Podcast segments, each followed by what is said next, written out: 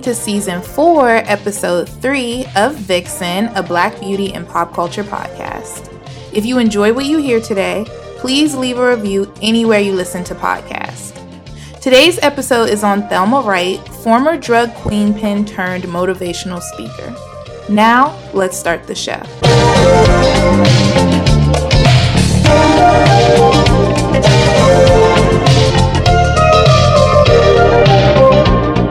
Hi, guys. Welcome back to this week's episode of Vixen. So, I think this one is going to be a little bit of a long one, so I want to jump right ahead into this episode. But first, I'll just say last season, you guys loved, loved, loved, loved the crime crossover episode. Um, that was the one on Beverly Shemeka Ash. So I felt because that one had such a good response um, and you guys really enjoyed it, I thought it was only right that I do another crime crossover episode for y'all.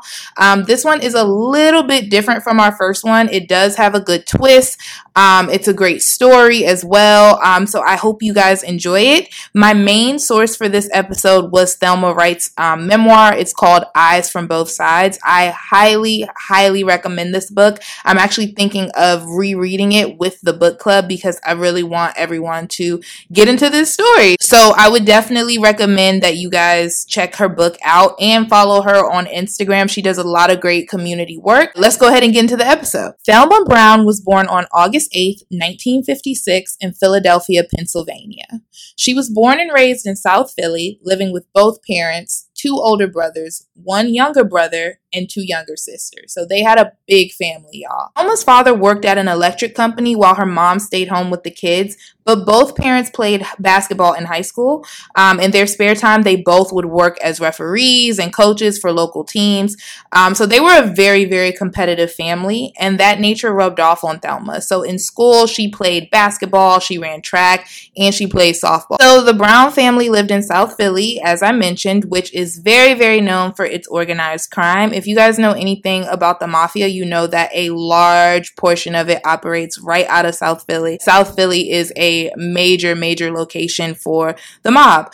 Um, the housing market in the area was rigged, which this just means that like a lot of people weren't able to get affordable housing unless they were, you know, in good with the mob who had people working on the inside. Um, so that means that many people were just kind of taking what they could get because the neighborhood was run by the Italian mafia and they kind of controlled all of the housing that goes on. Um, another thing that was big was the numbers game or the illegal racket game. Um, and that was prevalent in pretty much all urban cities at the time. Philly was no different. In South Philly, the rackets were enforced by the mob, which was pretty much true in a lot of major cities. I know this was true in New York until um, Stephanie St. Clair and Bumpy Johnson. Um, but yeah, in South Philly, it was the Italians who they had the racket game on lock. Um, even though the neighborhood was crawling with crime, the Brown family was mostly sheltered from it all the family was working class. Um, the kids went to Catholic school and they typically had everything they needed and pretty much whatever they asked for as well. So they were kind of like I guess like hood adjacent is a good way to describe it. Like they lived in the hood, but they were not um, a part of what was going on in their neighborhood at all. After graduating from high school, Thelma got a job at a bank and eventually started working for the government. Like y'all know how it is with black people. Like once you get a government job, like that's the end all be all. You are doing a really good job when you have a government job. So Thelma was doing really, really great for an 18 year old. She was making her own money. Um, but of course, when you're young and you're making that kind of money, you don't have any bills because she was still living with her parents. You start like spending and, you know, partying and things like that. And that's what she was doing. Thelma made a ton of new friends throughout her time on the party circuit. And as time went on, a lot of those friends ended up joining the Nation of Islam. I don't know if my people from the South can relate to this. I assume you can. But being from DC, I can tell you throughout the late 70s and the early 2000s, many, many black men in Philly Philly, DC, New York, that entire area converted to Islam. Um, a lot of them converted while spending time in prison or just from hearing about it in the neighborhood or um, just listening to the street teachings that a lot of Muslim men would do. A lot of my uncles and cousins became Muslim around this time. And if you've been to Philly specifically, you know that the Nation of Islam is very, very strong there.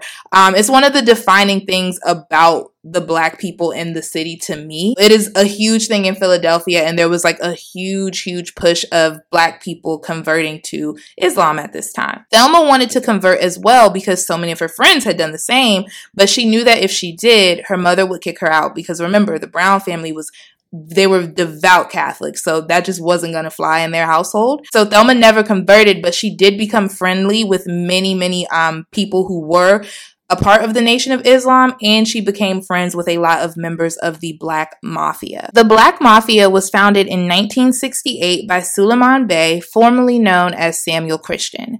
Their main goal was to make money and circulate it through black neighborhoods in Philly, but eventually, by about the 1970s, it had become a really, really large crime syndicate, usually participating in the sale of illegal narcotics and racketeering. So I'm not going to go too, too deep into the Black Mafia, but if you guys are interested in more about their history, there's a really, really good book about them that you should read. It's by um, Sean Patrick Griffin, and it's called Black Brothers Inc. The Violent Rise and Fall of Philadelphia's Black Mafia. I didn't get to read the entire thing, but from what I read, I read about half of it. It's really, really good. So if you're interested in them, I suggest you guys read that book. In 1975, Thelma met a man named Malik at a party. Um, Malik was a few years older than her, and he dabbled in a few illegal things, but he was mainly a big part of the numbers game. Um, the two of them hit it off quickly, and they became a couple very, very fast. Uh, you know, Thelma, she wanted like, you know, rich N-word eight figures. Y'all already know. so she was like really, really smitten with Malik. Malik definitely like love bombed her in the beginning. He bought her a ton of expensive gifts, mainly fur coats. Y'all already know how it was in the 70s. Like having a fur coat, especially a floor length one, was the ultimate sign of wealth. So it was, you know, she was Thelma was feeling blissful. Okay, um, everyone that made money at the time, they you had to have at least a few fur coats. It was just a thing. Um, Thelma eventually moved in with Malik, and things were good for a while until he started to stay out late, just like gambling, partying, you know, stuff like that. Things got really, really bad when Malik became an enemy of a man named Dave, who was a member of the Black Mafia. Now, Thelma had known Dave from around the neighborhood. They weren't friends or anything like that, but she knew him.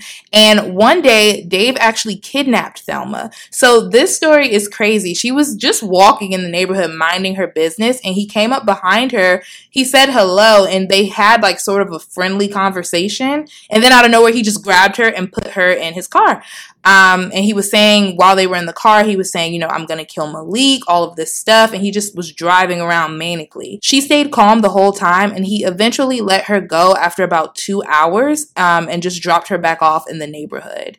So I cannot imagine how scary that was, and I'm gonna tell y'all, like. I be trying not to put my own personal opinion in these stories, but the way that I would have never seen Malik again after this, like, oh my God, y'all. That's terrifying. But unfortunately, this was not the last straw for Thelma and Malik. After the incident, Thelma found out that she was pregnant, but unfortunately, she gave birth to the baby girl prematurely at only six months pregnant. The baby died 15 minutes after birth. Malik was called repeatedly throughout the entire labor, but he did not show up to the hospital for hours. Um, and when he finally did, he looked at Thelma and she told him what happened, and he said, That's okay. You can have more babies. Can't imagine a man's. Can y'all imagine that? Like, you just go through something that traumatic and that is what your partner says calmly.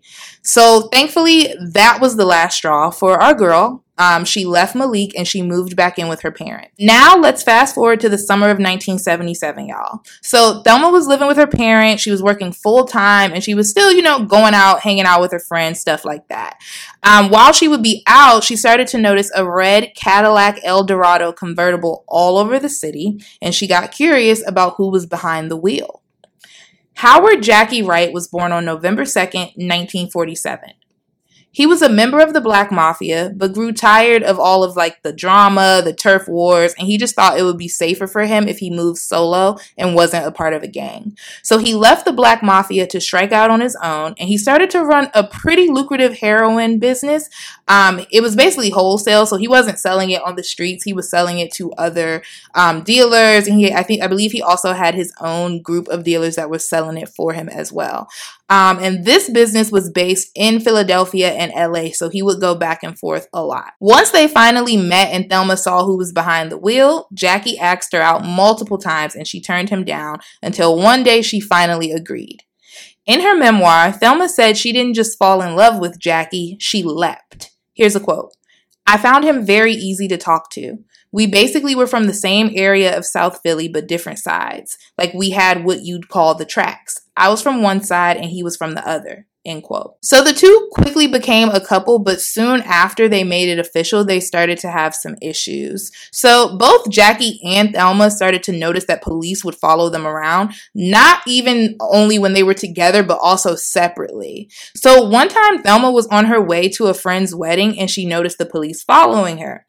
Eventually, they pull her over and then they surrounded the car, like pulled their guns out and everything crazy. So she cooperated and she was arrested for selling narcotics. Now, remember, at this time, Thelma had never ever, ever had any part in Jackie's business. She had never touched anything, nothing. So the police obviously had no evidence and she knew this.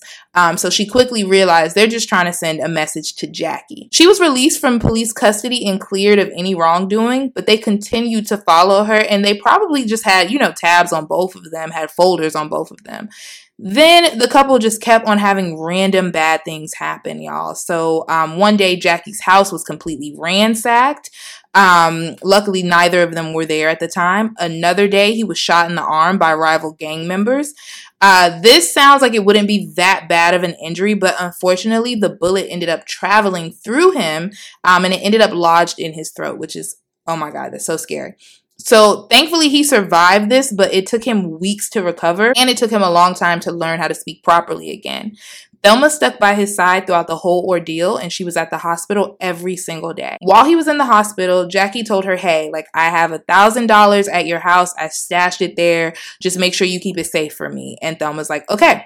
So, yes, Thelma had agreed to keep the money safe, but she was going on a girls trip in a few weeks. So she took half of the thousand dollars. So she took 500 with her and you know went and had a ball with it. So when jackie was released he noticed the missing money. Like that was the first thing he went to go find and he went ballistic. So this was when Thelma had found out that he had become addicted to the painkillers that he was prescribed. Um, and that a thousand dollars he intended for that money to keep the habit going. So I'm guessing he was gonna buy like a large amount of painkillers for with that thousand dollars. Now, y'all, not that I know anything about the price of painkillers, but what I will say is like just with inflation, I can only imagine how many of them you were able to buy for a thousand dollars in the 70s. Um, he probably was gonna have all of his painkillers for the year or longer just off that $1,000. So he was very, very upset. In the weeks following, Jackie became very moody and very erratic, which is typical for people who are suffering from um, addiction to painkillers. Unfortunately, the relationship became abusive at this point. Things reached a breaking point between the two in August 1979. It was Thelma's birthday, and Jackie hadn't picked her up from work as he usually did, um, but he sent a friend to pick her up instead hours after he was supposed to come. So when she asked the friend where he was, the friend said that Jackie was conducting business and would be home later. Thelma demanded that the friend bring her to wherever the business meeting was, and the friend agreed. So when they got there, Jackie and a group of men were standing outside in a circle, just talking. Uh, Thelma got out of the car screaming, yelling, and Jackie was just like, go home, go home, go home. They got into a really big fight, and Thelma turned to leave, but then she turned around again and she just started yelling some more. And this is when Jackie just pulled out a gun and he pulled the trigger. The bullet went through Thelma's thigh and came right out. She went straight to the hospital for treatment, but she refused to report the incident to the police. As an apology, Jackie sent her to LA for a vacation for two weeks. When Thelma got back from her trip, the two made up and moved to an apartment in Deptford, New Jersey to get away from the growing violence in their Philly neighborhood. Things were good again for some time until January 1980 when Jackie suddenly ended the relationship without warning. Um, I don't know if like the shooting and also him randomly ending this were a part of, you know, what he was going through as far as his addiction. I assume so, but there was just no reason for him to just suddenly end the relationship like this, especially not after like moving her to a nice new apartment or anything else that he did. After a few months, he eventually came back with no apology, no explanation, no nothing. But Thelma loved him so much that she just didn't care. Um, they kind of did this back and forth for quite some time, and then they eventually moved back into Philly together. At this time, Jackie was getting increasingly paranoid, which isn't really that surprising when you think about his line of work as well as his addiction. That's just a recipe for disaster right there. He started to monitor where Thelma went. He didn't allow her friends to visit at their home, and he only allowed her to go see family. When Thelma got pregnant in early 1982, his paranoia likely increased, and he quickly moved the family to a home in New Jersey again. On September 19, 1982, Thelma gave birth to a son, Jakeem Lacey Wright. The next year, Jackie proposed to Thelma and the two got married on December 3, 1983. Jackie was still very, very deep in the drug trade and deep into his addiction. Um, and then he eventually started doing cocaine on top of the painkillers, y'all. So this likely continued to add to his paranoia. He was often away from the family on business. And after spending so much time being stuck in the house raising her son alone, Thelma expressed to Jackie that she had to work again, like she needed to be able to work again just to feel, you know, normal. So Jackie surprised her one day and bought her a furniture store for her to run, which she called Right Place Furniture Store. As usual, things were good for a time until Jackie's addiction and paranoia worsened. He moved out of the family home, only coming by to see his son. So this is more of like the back and forth that they're doing. During Christmas of that year, Jackie suddenly said that Thelma and Jakeem needed to move to LA ASAP for their safety, like within the next few days. Thelma was super, super irritated and didn't want to, but once she realized how serious he was, she packed up herself and her son and they moved to LA. Um, it was later revealed that Jackie had found out that one of his rivals had hatched a plan to kidnap Thelma and Jakeem, so he had to get them out of there as soon as possible. After about a month in LA, Jackie said it was safe for the two of them to come back, but Thelma didn't want to leave at this point. She had started to build her own life outside of him and she was enjoying herself. Back home in Philly, money was starting to run low for Jackie and the business just wasn't doing that well. Now, I'm not really sure why business started to like not do well for Jackie. It could have been totally a part of just his paranoia and the addiction that was kind of driving business down for him. In March of 1986, the couple agreed to sell the home they shared in New Jersey and split the profit. As a result of Jackie's money woes, Thelma started to have less and less spending money, so she started to look for ways for more income. She had a niece out in LA who had a boyfriend who sold, guess what? Cocaine. She asked him to hire her and he agreed, saying she'd get a few thousand dollars for each run that she did. So when he says runs, that means that Thelma started to work as a transporter. Uh, she would pick up the cocaine, she would package it up, and then she would send it off in the mail. She only did this a couple of times, but she loved having money come in that was strictly hers that she could use however she wanted. Remember this for later, y'all. Life was pretty good for Thelma in LA. She was independent. She wasn't chasing Jackie. She wasn't changing her life around for him. And the two of them had actually started to co parent really well. A week before her 30th birthday, Thelma came back to Philly to visit Jackie, who was upset because one of his clients owed him $25,000. Thelma tried to convince him to just forget about the money and move to LA and just start a new life, um, but he just refused. He wasn't about to do that.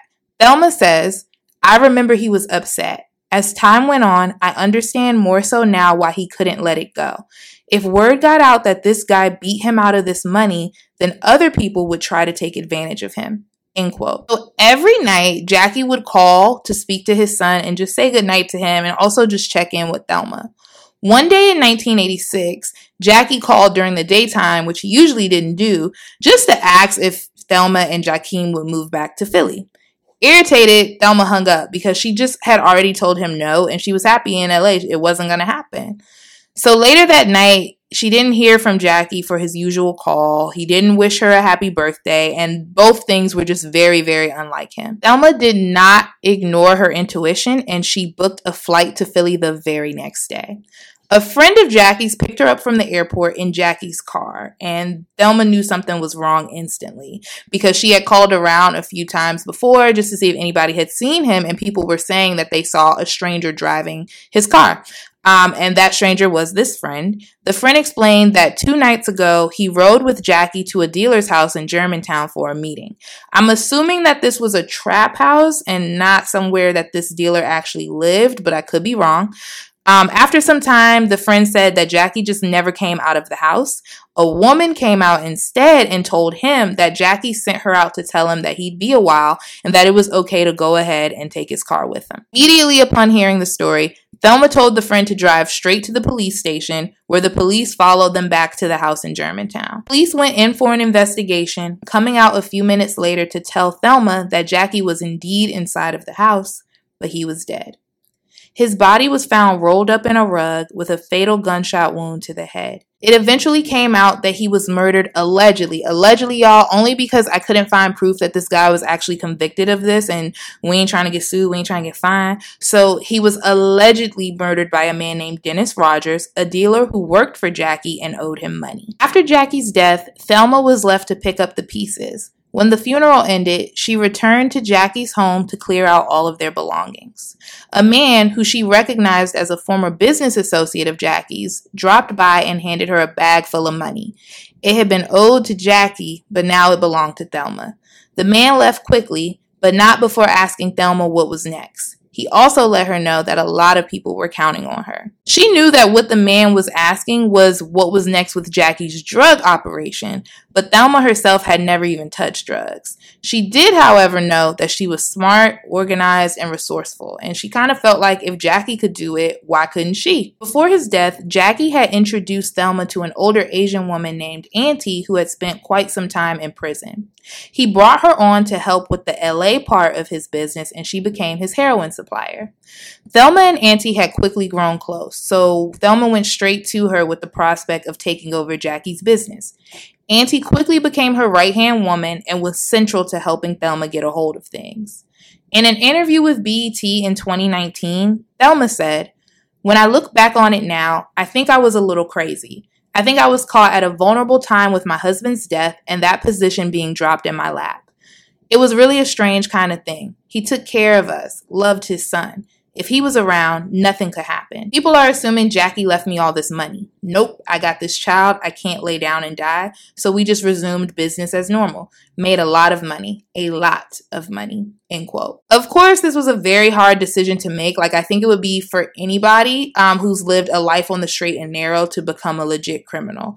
And I know that people might be thinking it's absolutely insane to make a choice like this, but I don't think we can really say what we would or wouldn't do unless we're placed in the situation. And we also can't say what we would do when we've suffered such a big loss like that and when we've become accustomed to a lifestyle with you know infinite expensive items and fast money and things like that i think under the, in that kind of situation you really don't know what you might do. The first thing Auntie instructed Thelma to do was to go and collect the rest of Jackie's money. She went to the woman who cut and bagged Jackie's cocaine in Philly and collected a large sum from her. The next instruction was to go exchange it for large bills at a bank where Jackie had an in at, like he knew somebody who worked there, but that bank had recently been robbed, so they didn't have any big bills.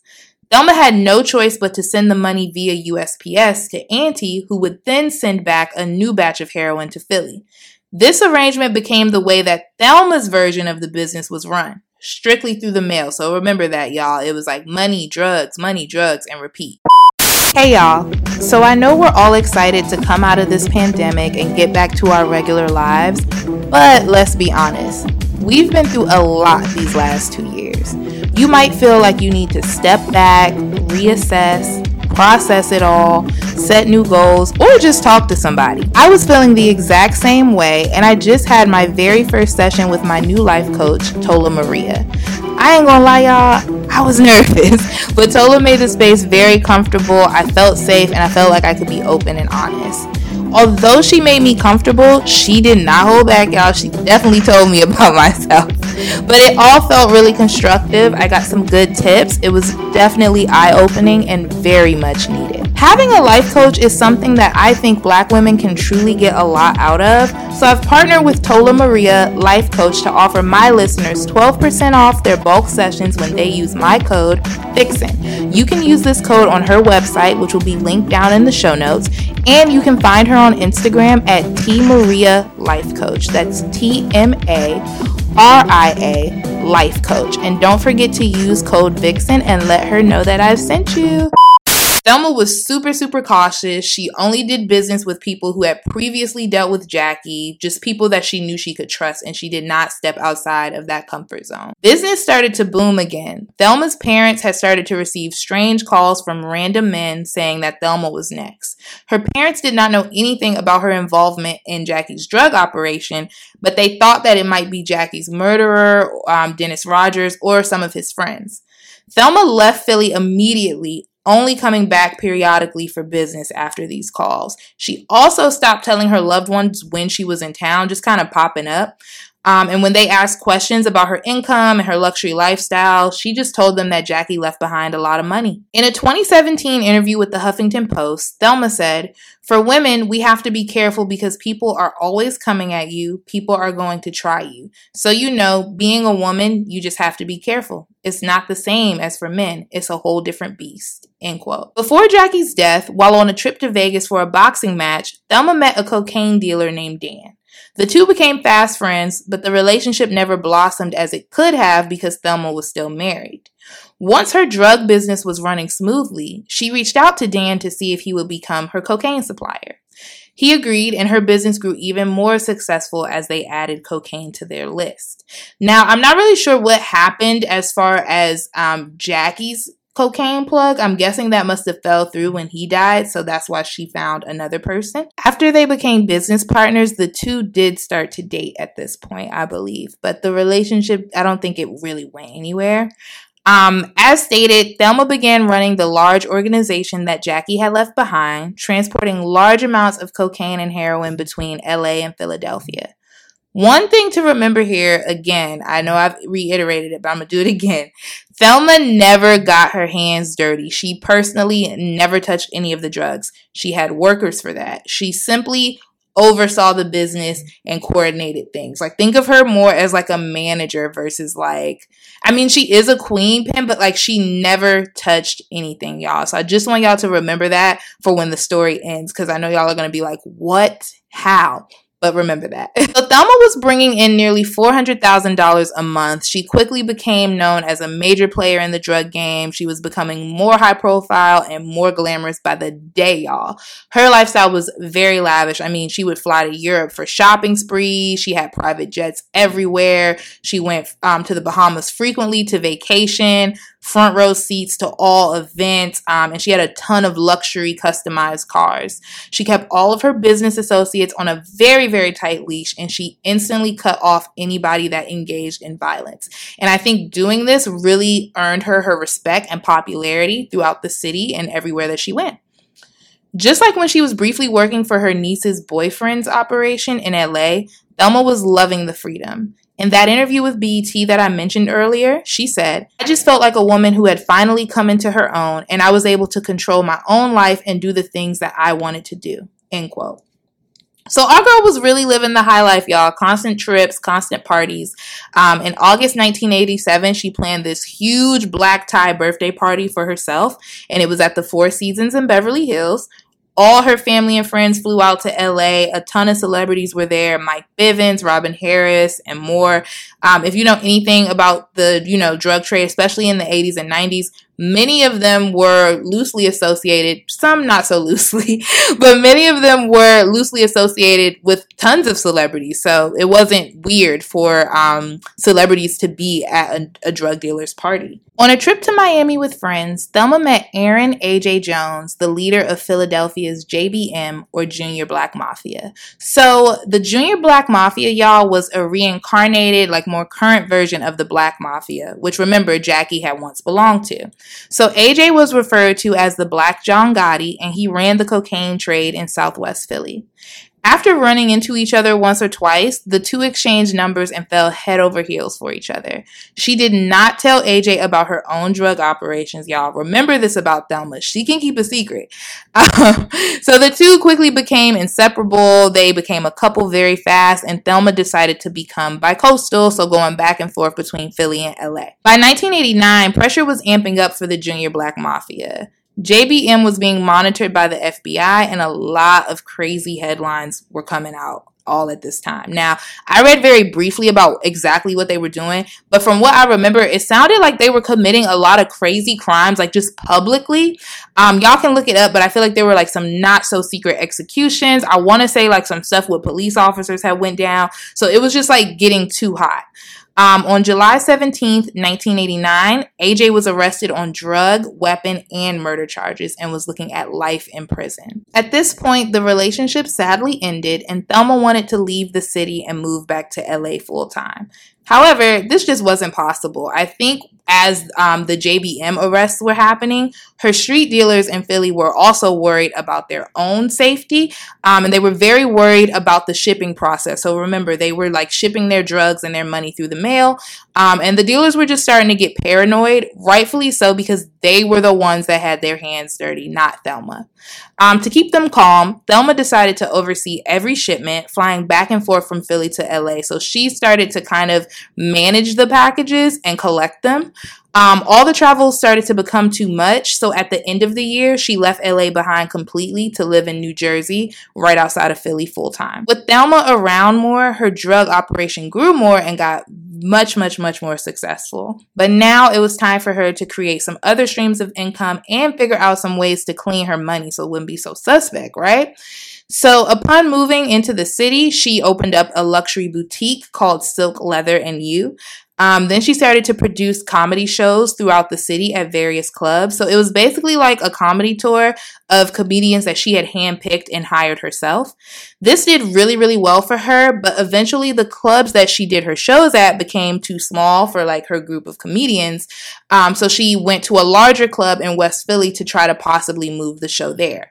So they gave her like a test run and the show just bombed. Thelma was really, really, really disappointed, but she noticed an old friend in the crowd named Niern, I believe is how you pronounce his name.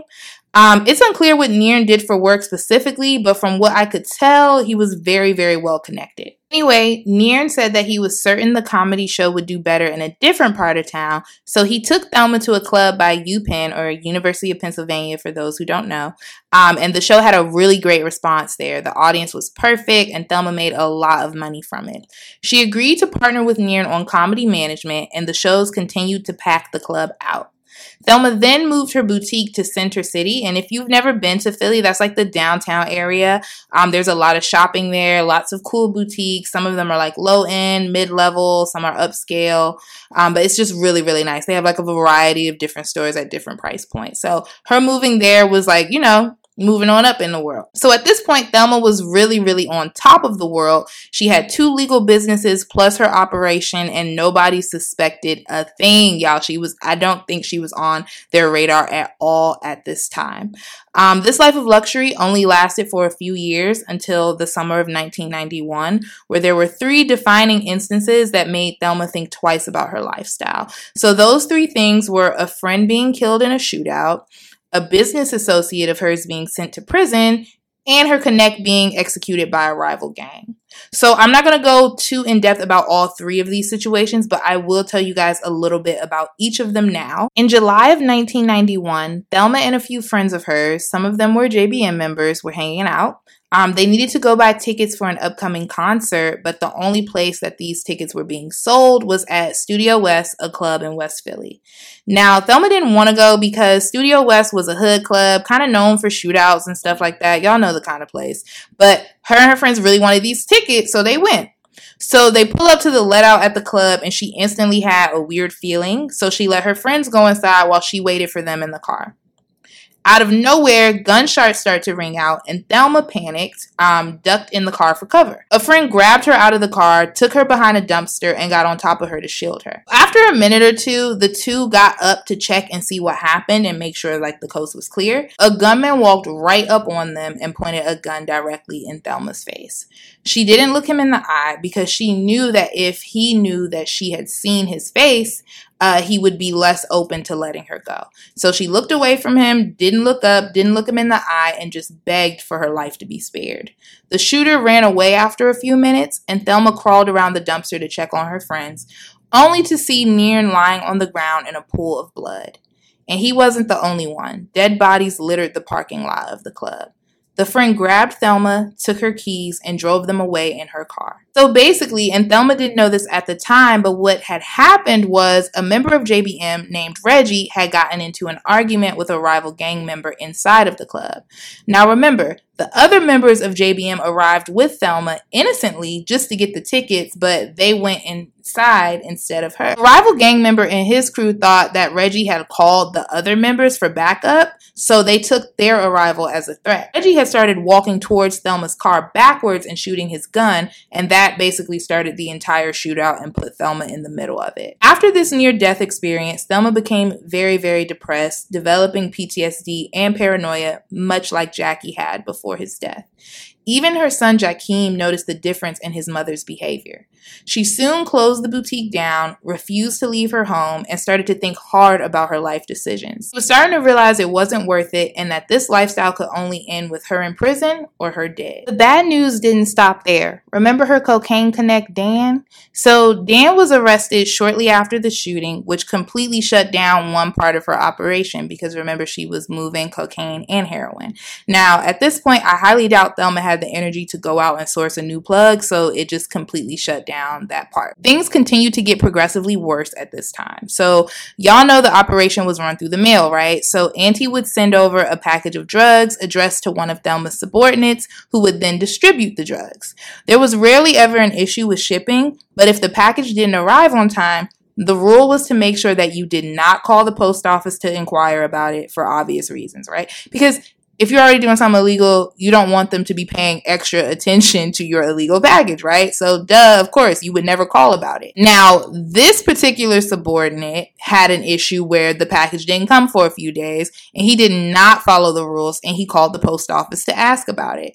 It ended up coming a few days after his call, accompanied by an FBI agent who arrested him. Thelma was super, super nervous about this, but she knew that nothing was pointed towards her, so she kept the operation going. Now, nothing pointed to her at the time, but I'm sure if the police wanted to connect the dots, they probably could have. But there just wasn't any obvious ties between the dealer and Thelma. Um, and it was really just his hands on it. So she did keep the operation open for a while. In August of 1991, Thelma got a call from Karen, the owner of the hair salon next to the boutique's old Center City location. Karen let her know that a few postal investigators had come by to question them about the owner of the boutique that used to be there. Thelma started to panic again, knowing that the walls were closing in on her. She immediately called Auntie and let her know what happened, and told her that she'd be closing the entire operation down. Auntie understood this, and the two agreed to work together to tie up any loose ends. But what she didn't know was that that would be the last time she heard from Auntie. Two weeks after their phone conversation, Thelma had not heard from Auntie and decided to go down to a payphone and call. She knew that if she called from a payphone, it wouldn't be traced back to her, just in case, you know, Auntie had been arrested, which is what she thought. Auntie's niece answered the phone and told Thelma that the police had found Auntie dead, shot execution style, alongside two of her business associates. Obviously, Thelma was crushed. Like she looked at Auntie as a second mother. So she was really, really crushed by this. And it really made her change her mindset. After five years of running this business, Thelma knew it was time for her to throw in the towel. That same year, she left it completely behind and remained in Philadelphia with the full support of her parents. She started looking for full time work to support her and her son, starting off at a receptionist job making only $19,000 a year. You're probably wondering how she was able to walk away from such a major operation without consequence. But y'all, she literally had a clean break, as crazy as it is to believe. I know it's hard to believe, but it's true. Um, Thelma just walked away and left it all behind. There were no more drugs coming in because her heroin supplier was dead and the cocaine connect was in jail. Um, the street dealers just had to move on and find their own plugs if they wanted to keep on dealing. And Thelma was able to completely restart her life. And what allowed her to do this to completely break free like this was that she kept a low profile throughout the entire time that she was running this operation. And that's what a, lo- a lot of other dealers don't do. They get their own hands dirty. Um, they, they're too flashy. And also, I think being a woman helped as well because most people wouldn't suspect that a woman would be behind something like this. At most, they would think she was working for a man or working for her husband or something like that never would somebody think it wouldn't be common for somebody to assume that a woman was behind all of this. And I think her keeping a low profile, cleaning her money, not touching anything, and just making the process as seamless as possible the way she did really just allowed her to float under the radar and not really be detected by police or anything like that. Um, and I think with her just being so well liked, it helped with her not having to fight with rivals or anything like that. So that's how she was able to make such a clean break like this. Thelma decided to stay quiet about the queen pin portion of her life publicly, instead, deciding to work for a nonprofit organization that helped women who were going through mental health issues and dealing with addiction. Later on, she started to travel around as a motivational speaker. I think that doing these kinds of things and this kind of community work was like redemption for Thelma. I believe she said this a few times, like she called it like atonement. Um, and I just feel like that's a great way for her to pour back into the community um, what she took away from it by moving drugs on the street. Um, and I'm sure that kind of helped her be at peace with what she had done. Here's a quote from Thelma about her nonprofit work I am a mother to some, I am grandmother to the kids. It gives me an opportunity to see some of the destruction behind things I had done.